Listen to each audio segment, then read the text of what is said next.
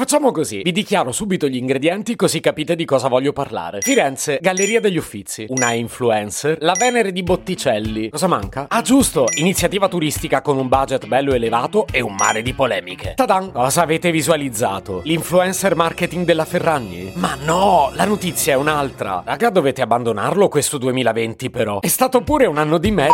Se potevi cambiarmi il carattere, nascevo. Si chiama Marcello Forcina, dice quello che pensa, pensa poco a quello che dice, ma quando c'è da parlare gli bastano 4 minuti e 37 e un Campari Spritz.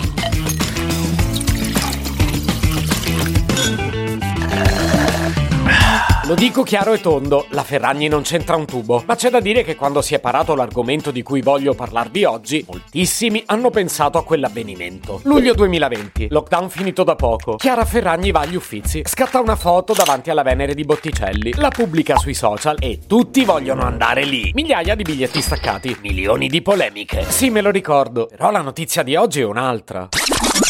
La notizia di oggi che commento con colpevole ritardo perché lunedì volevo parlarvi del ponte. Forse ho fatto bene a stare a distanza di sicurezza dal ponte. Magari vi ci buttavate.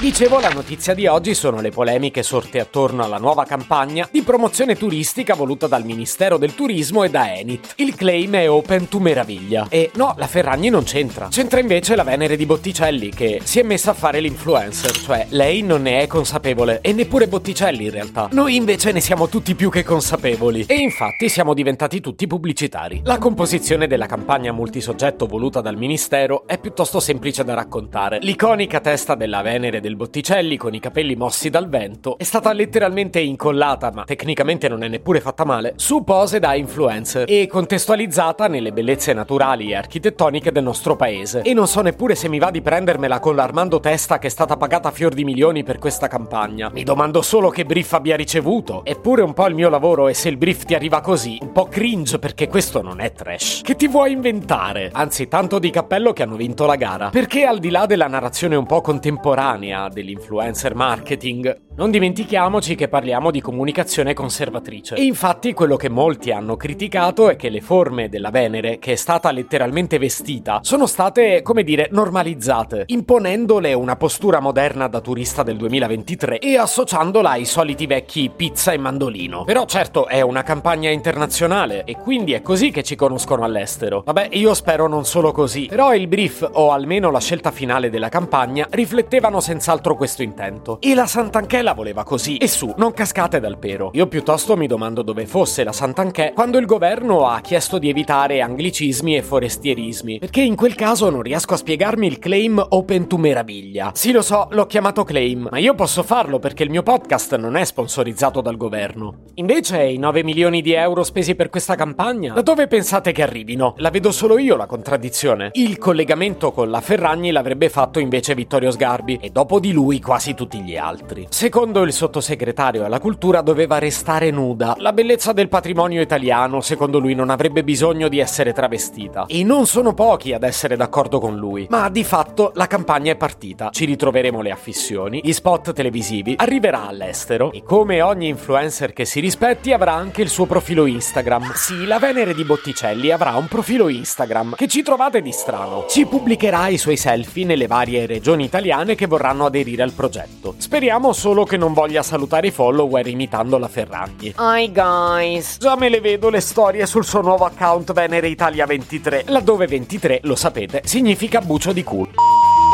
Se potevi cambiarmi il carattere, nascevo Ward. Un podcast inutile, effervescente e tossico, come una pasticca di mentos in una bacinella di Coca Zero. Questa serie è disponibile su tutte le principali piattaforme di podcast: Spotify, Apple Podcast, Google Podcast, Spreaker, Amazon Music e a breve anche sul citofono di casa tua. Stelline, recensioni e follow sono molto graditi.